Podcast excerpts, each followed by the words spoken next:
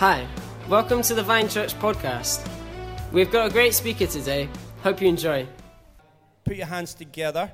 Oh, I've just, as, I'm, as Mike was coming to platform, I just noticed Stephen and Elizabeth McGuire from Found Church, uh, assistant associate pastors at uh, the Found Church in Falkirk that we worked with on the Will Graham celebration. Let's make them feel very welcome. Come on. Thank you. Good to see you guys. It's good to have Larbert here. Uh, United with Dunfermline here today. So, uh, Michael, we're just going to give over to Michael. Thank you. Super. Morning, church. How we all doing? Woo! I heard one person's good. I think it was you, Marco. Good on you. But you know, it's great to be here. And um, I kind of learned a lesson actually, now that I've become a father, that the worst thing to try and do is prepare a sermon with your wee daughter beside you. Because you're in the middle of watching Biggleton or Bits and Bobs or Teletubbies on the TV, and I'm an absolute sucker for just getting drawn into these TV shows. So um, the bad news is I'm not preaching on Teletubbies, but the good news is I've got something better. That's exciting. So, as Aaron said, we're kind of looking at the topic just now heroes of faith.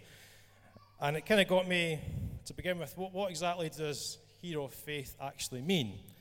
So, to begin with, I looked up what does hero mean. And the definition of a hero is a person who is admired for their courage, outstanding achievements, or noble qualities. And then I thought, right, what does it mean to have faith?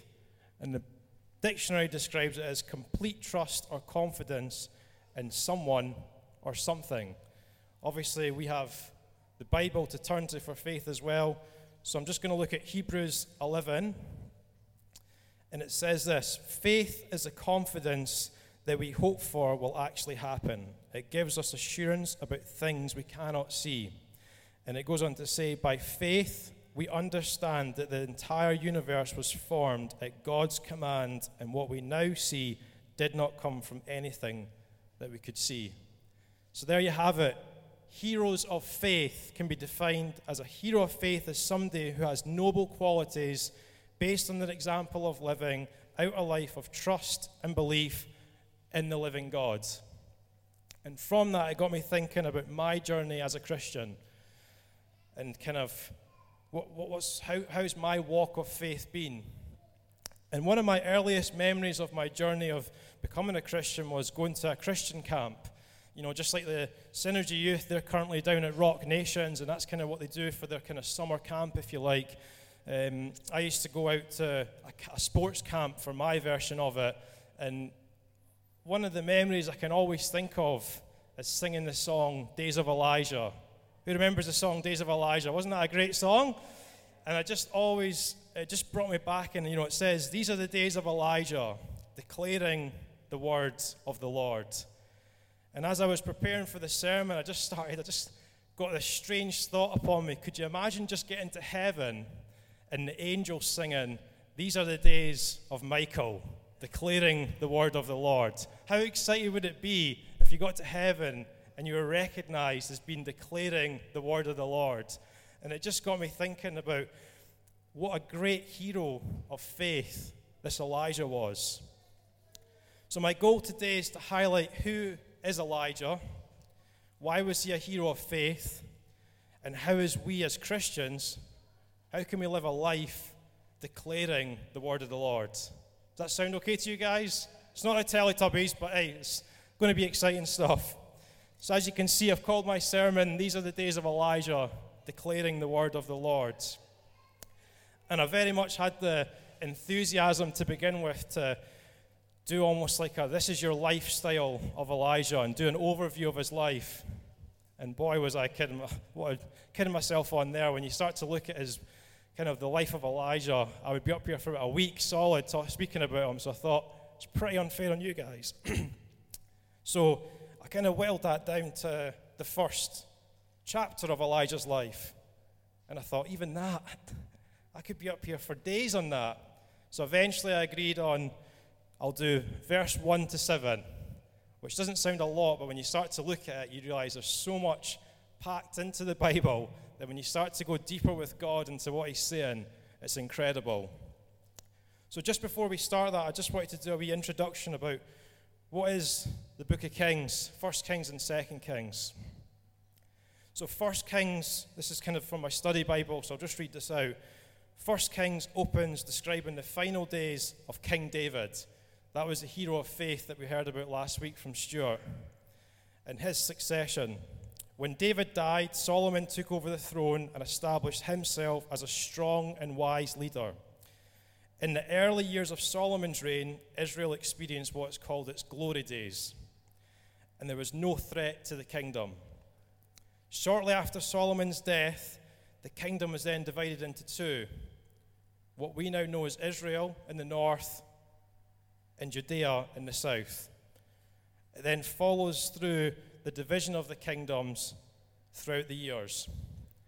And then we come to 1 Kings chapter 16, and we're introduced to a character called Ahab.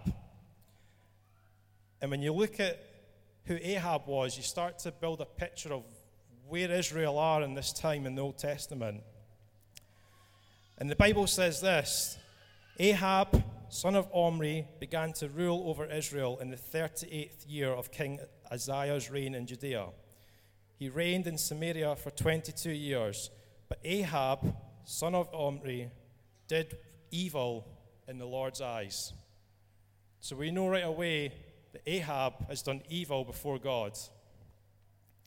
As you continue to read the end of chapter 16, we find that he then married Jezebel, who we know throughout the Bible is kind of classed as a symbol of sexual immorality, and she worshipped idols and false gods.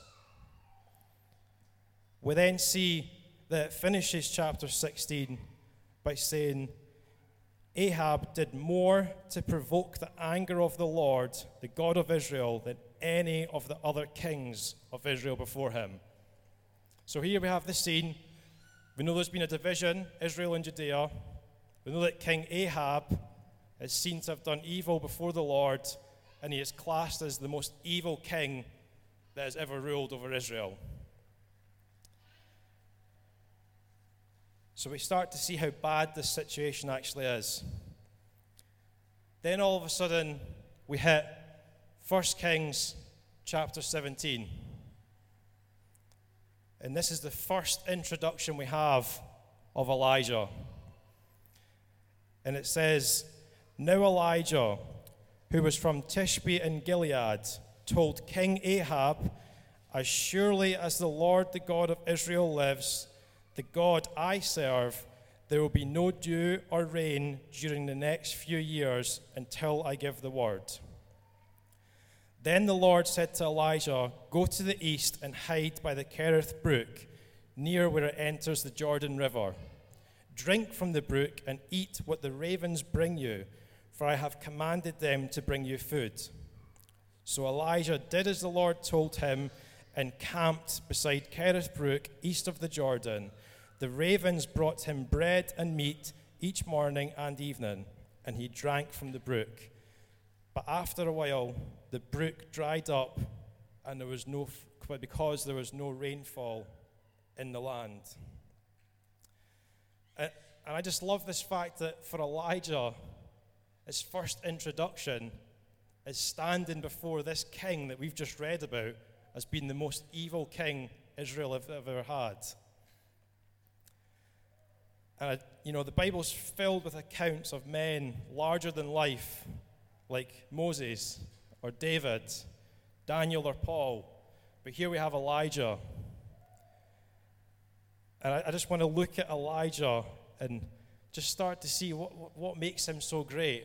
Why does God use Elijah to go before the most evil king called Ahab? So I just want you to turn to the person next to you and just say, Who are you? even if you know them. Who are you? It's got to have a wee bit of sass, you know, kind of like, who are you? Kind of, that's a bit more attitude. Yes, Jimmy, I like it. that's your wife, Jimmy. It's Elma. um, but I think that's something that we can all relate to. We've been in situations where people sometimes look at us and say, like, who are you? What are you? Who am I? What am I doing up here preaching? Who are you? And I, have got a great example of someone. We had a family friend come over from Australia, um, and we were going to a wedding in Stirling. So we phoned up the person's wedding and said, Look, we've got a friend up, coming from Australia. Can they come along as a guest? And they said, Yeah, that's great, not a problem at all. So, you know, when you go to a wedding and the usual conversation starts, and it's like, oh, how do you know the bride? How do you know the groom? And obviously, you usually have a side. Usually, you know one of them.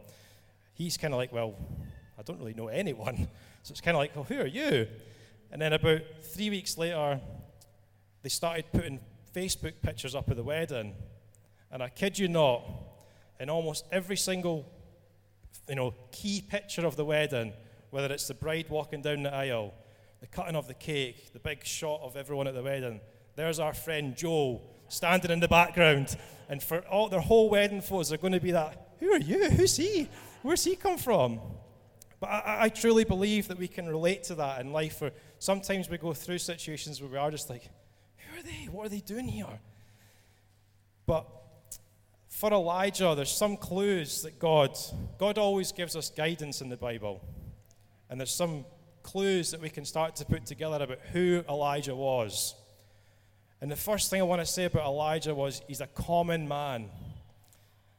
It's actually described in James.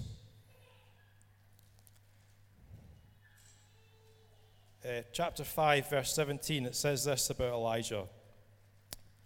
It says, Elijah was as human as we are, and yet when he prayed earnestly that no rain would fall, none fell for three and a half years. So, right away, we're told in James the biggest clue about Elijah. He is as human as we are, he's a common man.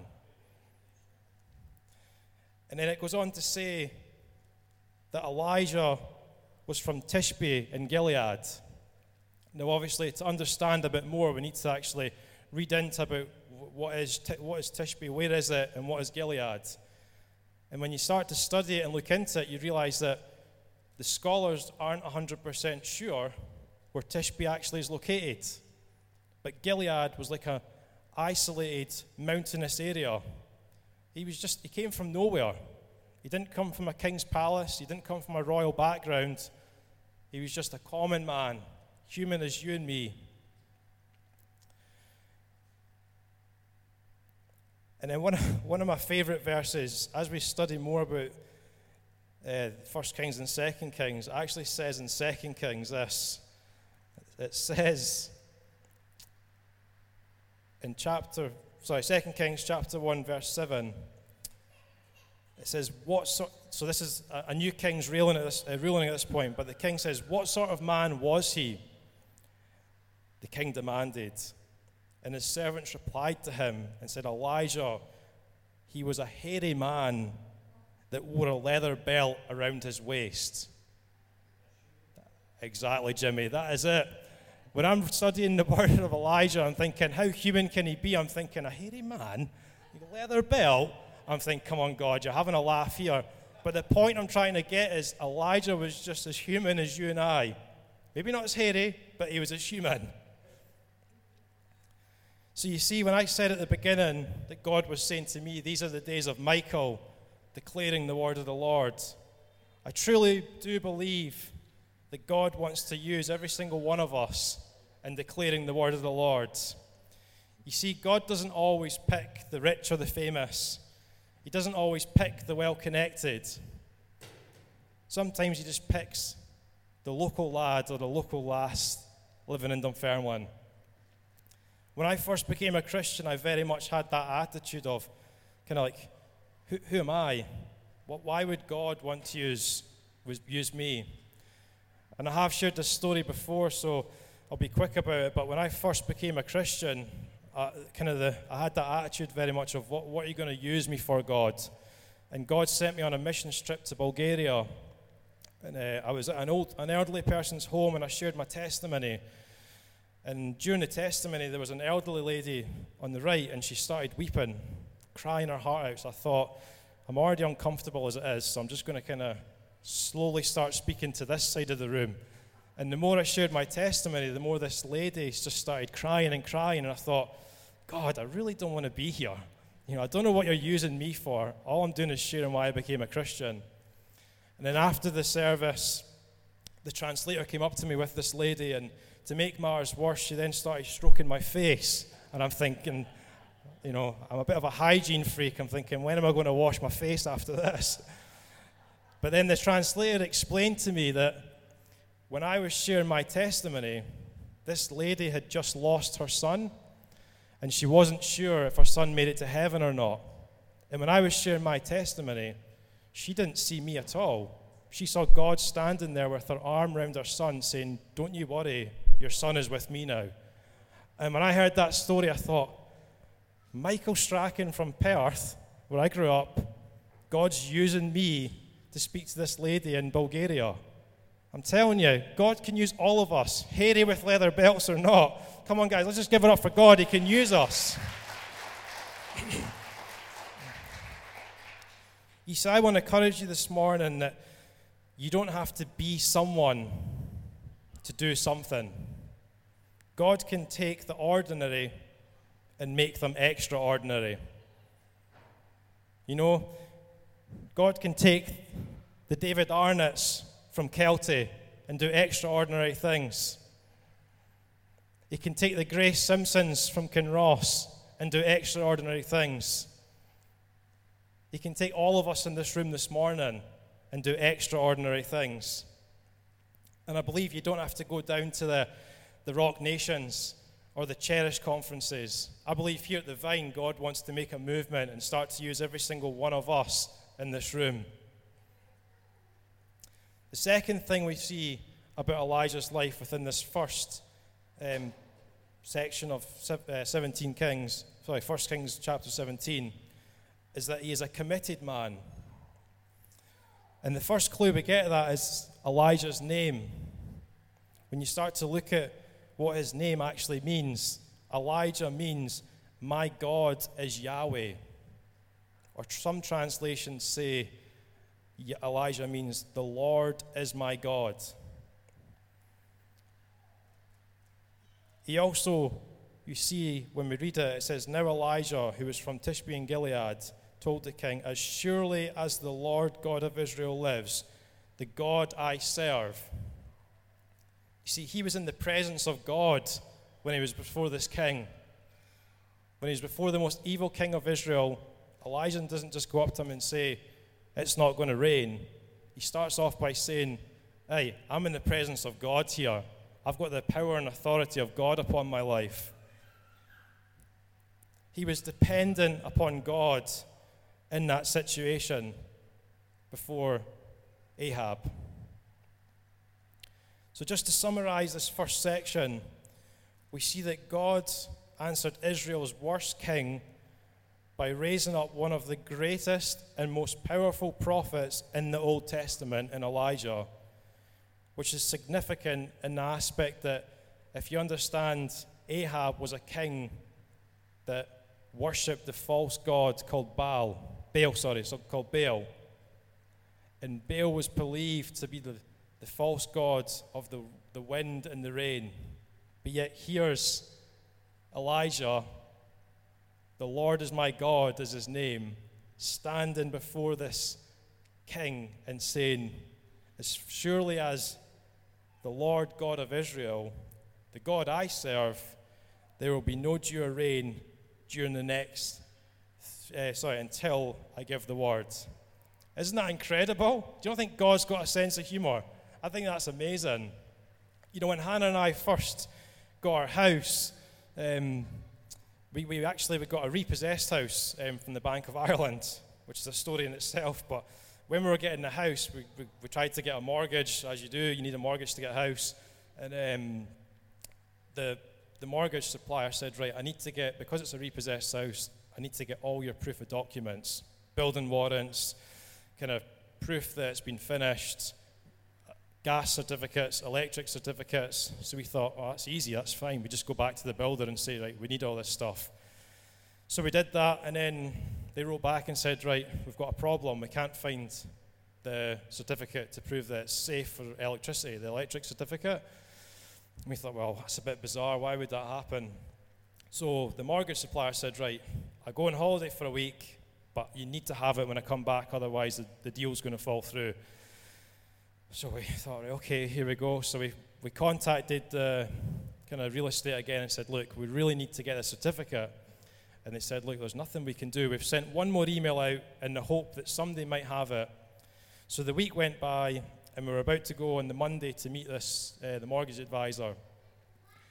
And I got a phone call um, on the Friday about half past five at night from Glasgow, and I thought, oh, I thought it was a client, so I'm like, oh, I'm not even going to bother answering it. And then I got a bit guilty. I thought, oh, I'll just answer it. It's Friday. I'll enjoy my weekend. So anyway, this guy goes, oh, is that Michael Strachan? I was like, yes. He goes, I've, I've heard you're looking for the electric certificate for the building you're about to buy. I was like, yeah, yeah. He goes, oh, what's your email address? So I gave it to him, and he goes, right, I'm quite busy just now, but I've sent it through to you, so you'll get that. So I was like, okay, bye. So I was like, mm, that's a strange obviously I know why he was phoning me, but it was quite an awkward conversation. I then go on my email address, and there it is. And this is where God's got a great sense of humor with names. The guy who emailed me was called christian.hart at gmail.com. Now, come on, I mean, uh, this building certificate didn't just come out of nowhere, it came from God. This certificate for like, to prove we needed it. We then went in on the Monday and said, Here's a certificate. The mortgage advisor then said, It's perfect timing because over that week that I never gave you your mortgage, I've actually managed to save you even more money. So not only did God save us money, He actually used a sense of humor with Christian heart and gave us that certificate we needed. So let's just give up for God for that.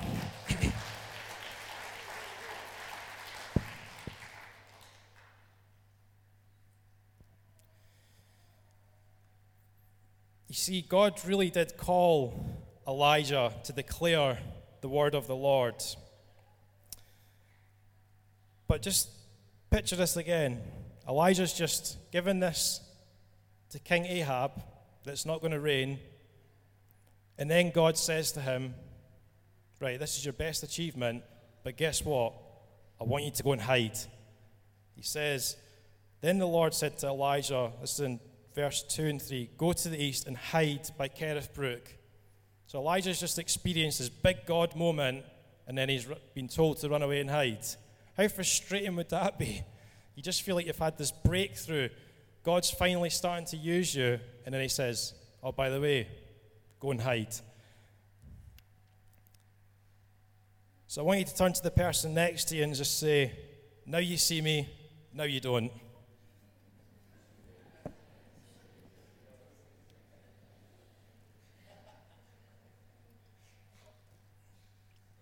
So you see, once again, we need to turn to Scripture to start to understand what exactly is God trying to do here with Elijah. And as we start to study these verses, we start to see that he's been sent to hide by Kerith Brook. Now, as we start to look into what that actually means, the word Kerith means the cutting off or the separation or isolation. In other words, what I believe is Elijah, who's as common as you and I, he's a human. We've read that in James. I believe God wanted to cut him off from any temptation or any addiction that is currently surrounding Israel under the king Ahab. And you know, I truly believe that as Christians, we have to face the same challenges. I believe that if you truly want to stand up and say that you can declare the word of the Lord, that we as Christians must come clean. We must remove ourselves, sometimes in isolation, of the temptations and the addictions that we face. You know, there's addictions in gambling. Where if you're addicted to gambling, guess what? Remove yourself from it. Delete the apps. Don't go into the shops. We're surrounded in Scotland. Even in Dunfermline, there's just every street corner, there's a gambling shop you can go into. Guess what? If you're addicted to it, don't go near it. The latest studies in America show that 68% of men in a church have some sort of temptation or addiction to pornography. Let me put that another way. That means almost seven men out of every 10 have an addiction to pornography in a church. So if you took 10 men in here, seven of them might be tempted under it. That's a scary stat. Now, I know that's in America, but I'd like to think it's not the same here, but you just never know. I had a friend at university who was in financial trouble. She was addicted to shopping. I know it sounds silly, but it's an addiction as well. And she had four or five credit cards. And she came to me and said, I just can't help. I just keep on spending money on my credit cards. And I was like, the only way to remove it is to isolate yourself from it. So we literally stood there in front of her and we cut all our credit cards up. And then I started to laugh, and she was thinking, What are you laughing at? It's a serious issue. I was like, You cut your credit cards up, but you then also cut your driving license up by mistake. I was like, That's now going to cost you to renew it. But the point is this we really need to isolate ourselves from these addictions and temptations. And this is what God is doing to Elijah. He's protecting him, he's putting him in isolation. He's sending him to this Kerith brook. He's cutting him off from anything that could tempt him. Can I just also say that every addiction starts with a little temptation? So you might be tempted just to do one thing once or twice, but before you know it, that can evolve into addiction. You see, there's other examples throughout the Bible of this kind of isolation moment. We have Moses for 40 years in the desert. We even have people like Joseph, who was put in isolation in a prison. Doesn't sound like your dream isolation, does it? But that's what happened. God isolated him. Our Kerith Brook moment is to get some of the world out of us. God truly provided for Elijah in this moment. It says he provided by the flowing, the natural flowing of the river brook. And then he provided in the miracle way, it says that the ravens brought him uh, bread and meat. Actually, it says that. So Elijah, this verse 5. So Elijah did as the Lord told him and camped beside Kerith Brook, east of the Jordan. The ravens brought him bread and meat each morning and evening. Do you know that I believe Elijah was the first man ever to have a hamburger? That's what it says. Bread and meat. Shouldn't be called a Big Mac, it should be called a Big Elijah. Sounds good to me. But that truly was a miracle in itself. God used ravens to bring meat to Elijah. Ravens love meat, that's what they eat themselves. But yet somehow God managed to provide a provision of meat through the one thing that was a meat lover in ravens. We've also got to remember that this was during a drought and a famine. Now, you know what happens to you and I, the common people, when a famine hits. There is no meat. So I find it ironic, and once again, God's sense of humor, Elijah said to the king, It's not going to rain. He's sent away in isolation to hide, but yet God's using the ravens to go into the palace, I believe, and steal the meat from the king and take it to Elijah in isolation. You've got to just love God. When you start to look at his word, he's just, what, oh, sorry. I love God. I'm getting overwhelmed by God. He's amazing. But you see, as we study Elijah more, it's so important that we understand where our provision comes from.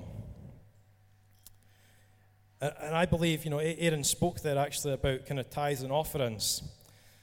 I believe that one of the most significant things as Christians is the provision that God gives us when we recognize Him as first. You know, it says there that God provided His food and water. But then as we start to see, the rain, the, the brook dried up because there was no rain. I just want you to imagine that for a minute. You're there in isolation, you've got this free flowing provision from God. Then it turns to a trickle, and you start to think, oh God, what are you doing here? You said you would provide for me. That trickle then becomes a little puddle as it dries up. That puddle then becomes droplets of water. You know, how many of us have been in a position where maybe God's provided that dream job and you think God's going to provide for me here?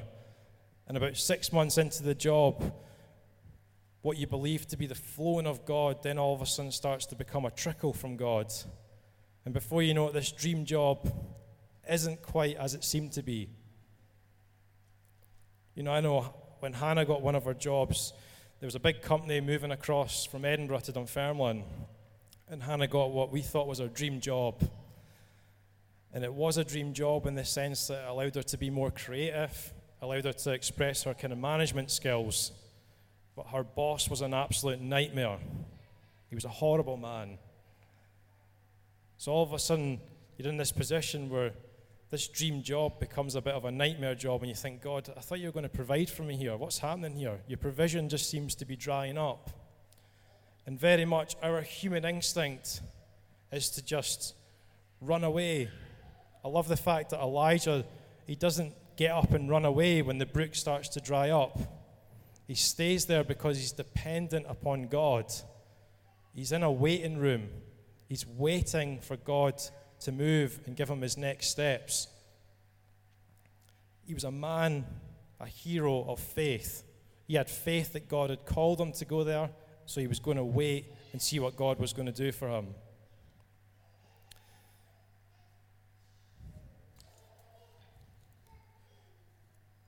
You know, if I could ask you this question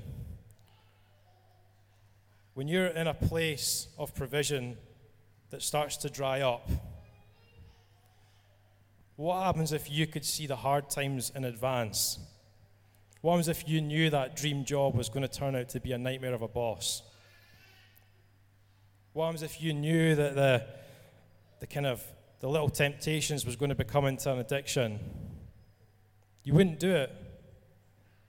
But yet, here we see Elijah, a true hero of faith. He demonstrates complete dependence in God during this time of waiting. It says in Psalm 27 Wait for the Lord, be strong, and let your heart take courage. Wait for the Lord. Isaiah 40, verse 31 But they who wait for the Lord shall renew your strength. They shall mount up like wings like eagles. They shall run and not be weary. They shall walk and not faint. Church, I'm just going to, we've just got a song we're going to end with called Take Courage. And one of the most important lines it says in it is, It is in the waiting. You know, if you feel that you've been sent away in isolation, there's a reason for it because it's in the waiting. Sometimes you feel you've been called like Elijah was on a mission, and then God says, Whoa, let's just put you in isolation for a bit. Let's just have a waiting, a waiting game here. You need to wait for it. You need to prepare your heart. You need to become more God focused. Let's remove you from these temptations of the world. So, will you just stand with me, church, as we just play this video? And I just want you to think about maybe some temptations that you have in life. Maybe you need to isolate them, cut them off, do what Elijah did. But more importantly, let's have faith to believe that in your waiting time, in your waiting zone, God can start to stir your heart and start to move you so that you and I, the true humans, can declare the word of the Lord and become true heroes of faith. Amen, church?